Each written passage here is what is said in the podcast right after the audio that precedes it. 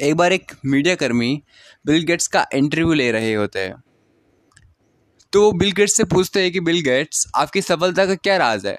What is the secret of your success तो Bill Gates कहते हैं बिल गेट्स अपना एक चेक निकालते हैं और उसको दे देते हैं।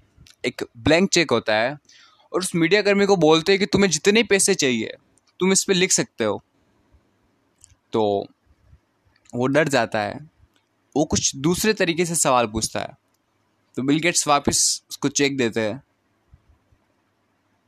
अब बिल गेट्स उसको एक ऐसी बात बताते हैं, जिन्होंने जिस बात ने उनका जीवन चेंज कर दिया।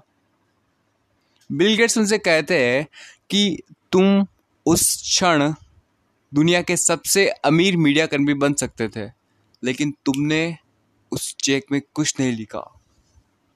उस चेक में लिखना, उस अपॉर्चुनिटी को पाना था जिससे तुम अमीर बन सकते थे। मेरी लाइफ में भी मैंने ऐसी कई अपॉर्चुनिटी को नहीं, मैंने ऐसी कई अपॉर्चुनिटी को पकड़े रखा, उनको छोड़ा नहीं। आज इसलिए मैं अमीर हूँ, आज इसलिए मैं सफल हूँ।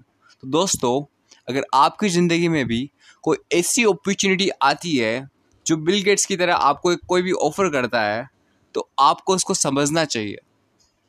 क्या पता आपकी वो लाइफ पूरी तरीके से 360 डिग्री चेंज कर दे।